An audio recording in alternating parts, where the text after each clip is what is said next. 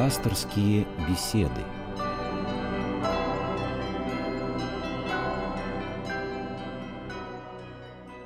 Здравствуйте, уважаемые радиослушатели. У микрофона Людмила Борзяк, а беседу с вами сегодня ведет священник Владимир Новицкий. Здравствуйте, батюшка. Добрый день. Сегодня наша тема «Бремя страстей». Это все нам так, как говорится, это одна из самых актуальнейших тем, поскольку страсти нас раздирают. Они всегда раздирали человечество, людей. Это, к сожалению, наверное, сотворение мира было, да и, наверное, грехопадение это первое от страстей пошло, от зависти какой-то. Так вот, бремя страстей. Как бороться с страстями, как им противодействовать, какие есть, скажем так, рецепты но мне хотелось сначала, Борис Владимир, вот прежде чем наши радиослушатели будут нам звонить по телефону 8 800 222 9992, 8 800 222 9992, попросить вас вот как-то определиться самим понятием страсть. Э, есть страсть, есть грех. Одно ли то же это, или это разница большая? Э, действительно, вы правильно сказали, что страсти раздирают и обременяют человека потому что, собственно, страсть, даже можно перевести это слово со славянского на русский, значит страдать, страдание. И э, когда человек несет себе ту или иную или третью страсть, он не может не страдать от этого. Это всегда обременяет, это всегда отягощает нас. Страсти, в отличие от греха, хотя так, э, конечно, между ними, можно сказать, такое словное разделение, потому что, в принципе, это одно и то же почти что, но все-таки отличается тем, что они живут внутри души. Когда грех часто повторяется, когда он становится привычным, то э, он проявляется не только во внешних деяниях человека, а он проявляется во внутреннем состоянии. Он как бы начинает жить внутри. Желание греха живет внутри. Иногда бывает так, что мы как бы внутренне соглашаемся с тем или иным грехом, что мы можем его сделать, теоретически mm-hmm. можем. И потом проходит время, и страсть нас подталкивает к греху. И, к сожалению, мы можем согрешить, если разрешим себе это изначально. Вот вы говорите, грех подталкивает, да, страсть, как бы проявление этой страсти, которая живет в нас, ну, как бы раскрытая сумка, которая соблазняет, да, вора, получается, по существу. Говорят, не соблазняй вора, держи сумочку закрытой. Почему? Потому что если человек, ну, как бы сказать, это не то, что расположен к тому, чтобы позариться на чужое. Но, во всяком случае, это вот, это вот э, какой-то соблазн. Держи сумку закрытой. Угу. Тогда тот человек, который может это совершить, он не совершит это. И вот получается так, что да, что вот эта вот раскрытая сумка, то есть я открываю свою душу для того, чтобы она куда-то понеслась не в ту сторону. Получается, что так? То есть я должен все время контролировать внутри себя, что происходит.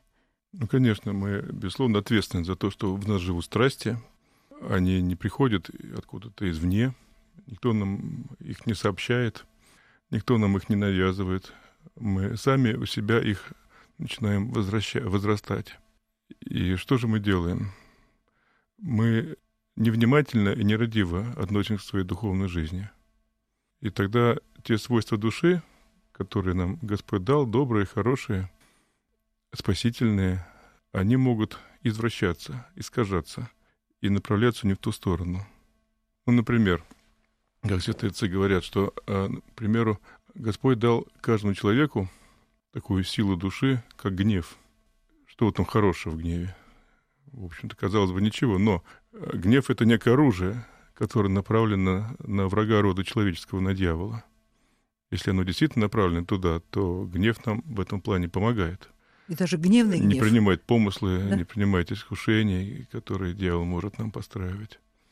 Но, к сожалению, э, по своей невнимательности и греховности мы можем не родить об этом, и гнев направляется на человека. И тогда мы согрешаем, гневаясь mm-hmm. на кого-то. Что же еще может быть? Ну, например, страсть любви. Ведь совершенно естественно для человека любить Бога и других людей. Но, к сожалению, человек пытается как бы своровать это доброе чувство для себя, воспользоваться по-своему и прилепляется к людям не так, как хочет Господь. И любовь превращается в блуд. Любовь превращается э, в страсть, которая мучает, которая разрушает человека. А вот, кстати, любовная страсть, простите, что я вас перебила. Но вот это действительно бывает так, что человек уже теряет голову абсолютно. Ну, конечно, да. А как здесь Конечно. бороться с этим? Вот он его влечет к этому человеку. Что он должен? Какие-то преграды себе ставить? Но раз это при- приводит к большим трагедиям даже. Вы сами знаете, что бывает так, что и сходятся соперники, или, допустим, любовь выражается в том, что вот ты меня, ага, ты меня не любишь, я, допустим, выбрасываю собаку с пятого этажа, ту, которую ты любишь, или я тебя бью, или прочее. Вот что, какое противодействие здесь может? Или здесь ничего нельзя сделать уже? Ну, действительно, любовная зависимость, наверное, одна из самых э, таких трудных и сильных страстей, которая наиболее может му- мучить человека, и с которой наиболее э, трудно справляться. Но, тем не менее, надо всегда э, попробовать поставить между э, тобой и предметом твоей страсти Христа. И вот можно ли его поставить туда или нет? Да. Подходит ли это? Если между, скажем, мной и другим человеком нет Христа, тогда и любви настоящей быть не может. Тогда это уже м, пристрастие. Это уже, это Пристрастие уже другое да? отношение, да. Вот интересное слово тоже пристрастие, да? Да, да. Сейчас я прервусь э, на минуточку. У нас есть звонок. Александра Исановна, это Башкирия, город Бирск. Александра Исановна, здравствуйте. Пожалуйста, задавайте ваш вопрос отцу Владимиру. Пожалуйста, вы в эфире. Да. Пожалуйста, говорите. Слушаю вас, А, Ольга Александровна, а, слушаю. оте- Отец Владимир, вас Александра, раба Божия, беспокоит. Да, слушаю, Александр, вас. Я курю Так. и, и никак не могу с этим справиться. Я пыта- пытаюсь бросать курить, каждый пост бросаю курить. Вот прошлый пост, когда я бросала курить, мне просто... Мне оттяпали э, полжелудка. Мне курю, заменяет все. Я понял вас, да. Но видите, дело в том, все зависит от вашего настроя. Если вы будете внутренне эту страсть принимать и э, воспринимать ее как вариант нормы, и более того, э, внушать себе, что от этой страсти как-то поддерживается ваше здоровье, а без страсти оно пострадает и так далее, конечно, избавиться от такой привычки практически невозможно. Чтобы избавиться от страсти, ну, в частности, курения, надо ее возненавидеть. Надо внушить себе, э, понять, что если мы находимся в обкуренном состоянии, если наша душа чем-то помрачена, если мы от чего-то зависим, то мы не сможем усвоить Божью благодать, то мы не сможем быть с Богом. Помните, как сказано в Священном Писании, что пьяницы, прелюбодейцы не наследуют Царство Небесного. То есть все, что нас опьяняет, все, что лишает нас трезвости, в том числе и никотин тоже, все это разлучает нас с Царством Небесным, с Богом, со Христом. Если мы это понимаем, если мы это поймем наконец, если мы это примем, то мы ужаснемся, где мы находимся, и подумаем, зачем нам это нужно, в конце концов. Не лучше ли нам выйти на свободу, потому что любая страсть нас лишает свободы. Мы должны, в кавычках, должны подчиняться ей и служить ей как некому идолу, который требует своего, требует своих идольских э, жертвоприношений. Поэтому освободимся, поймем, что это идол, поймем, что это зло, разлучающее нас Богом, и, и тогда с помощью Божьей избавимся. Мгм. 8 800 222 9992. Пожалуйста, задавайте свои вопросы отцу Владимиру. И вот у нас звонок. Александр Владимирович, город Новосибирск. А, наверное, просит он просто задать во- вопрос мне самой, да? Ну, пожалуйста, если вы на проводе, пожалуйста, а так я могу ваш вопрос адресовать. Да, значит, могу. Так вот, он пишет в фильме э, в фильме Адриана Челентана э, рубил дрова, чтобы избавиться от страсти к женщинам. Ну, вот такой пример интересный. Ну, я думаю, что любое переключение, э, наверное, как-то помогает человеку снизить накал той или иной страсти. Но то, что снижает накал, не лечит фактически.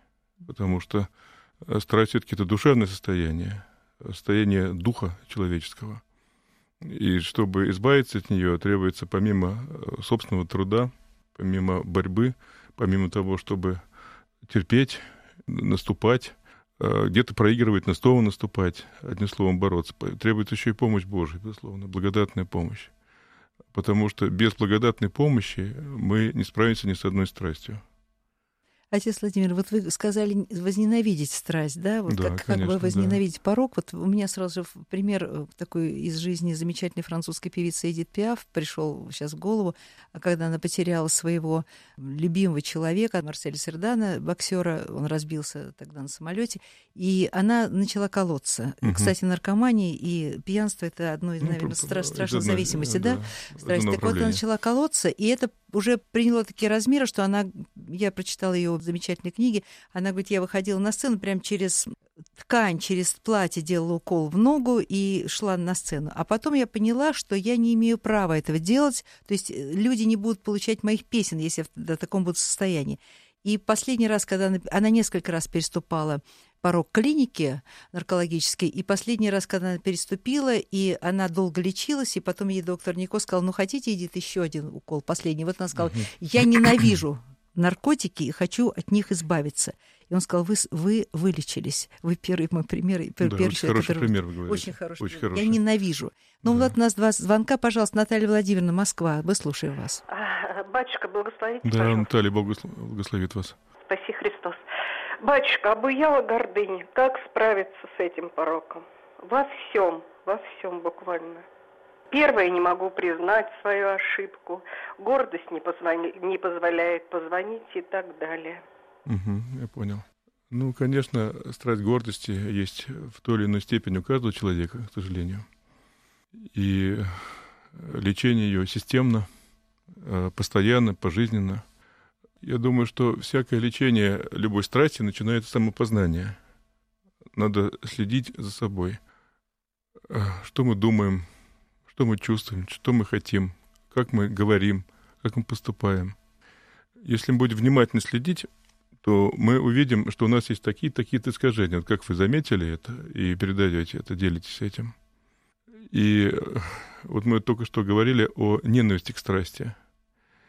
Знаете, как на грабли наступать. Раз Мгм. наступили, два наступили, шишку набили уже, третий раз наступили, десятый, двадцатый, но на двадцать первый уже появляется мысль, а, а зачем мне это надо? Может быть, лучше промолчать? Может быть, лучше не ругаться? Может, лучше смириться? Может, лучше послушаться? Ну, сколько можно, потому что ведь э, всякая страсть, в частности, гордость, лишает радости и приводит к печали, потому что гордость никогда не удовлетворяется практически. Что бы человек ни делал, все равно ему чего-то не хватает. Не хватает почитания, не хватает уважения, не хватает, чтобы его видели, замечали, как-то ему служили и так далее. И возникает разочарование, печаль, и смущение, и все безблагодатное состояние. И когда мы замечаем в себе такие проблемы, то в конце концов начинаем задумываться, а надо нам это? Давайте что-то сделаем, чтобы этого не было. Отец Владимир, а вот э, страсть как пример для других людей, как пример, скажем так, для подражания, хотя, может быть, я не, как-то не очень некорректно выражаюсь, но тем не менее, Шекспир, Гамлет, очень люблю это произведение и знаю его почти наизусть. И вот Гамлет говорит своей матери, королеве датской, она вышла замуж за брата мужа, э, спустя два месяца после смерти своего первого мужа, и, как говорится, еще не целые башмаки, в которых гроб отца сопровождала. И вот он приходит к матери и говорит, показывая портреты э, нового короля и старого короля, он говорит ни слова про любовь. В лета, как ваши, живут не бурями, а головой. А где та голова, что совершить могла такую мену? И дальше он говорит, коль э, столь, столь властные страсти над вдовой, что ж требовать от девушек стыда? Какой пример вы подаете невестам нашим? Это может быть, вот действительно, я смотрю на человека, а вот он так поступает. Я постепенно в это втягиваюсь. Ну, конечно. Знаете, с кем поведешься, а, от того и наберешься. И, как сказано в Священном Писании, худые сообщества возвращают добрые нравы. И блажен муж, э, который не идет на совет нечестивых. Конечно, если мы находимся с, э, с людьми, которые живут и поступают по страстям, то мы можем заразиться этим. И наоборот, если мы живем среди людей благочестивых, стараемся общаться с ними, то мы тоже по-хорошему заражаем, заражаемся этим Ну да. благочестием, Да. начинаем подражать им. Например, Нам нравится стра- это. страсть деньгам, да, начинается вот Ну, накопительство к примеру, к какого-то. да. примеру, да. И- и Мне мама с папой делает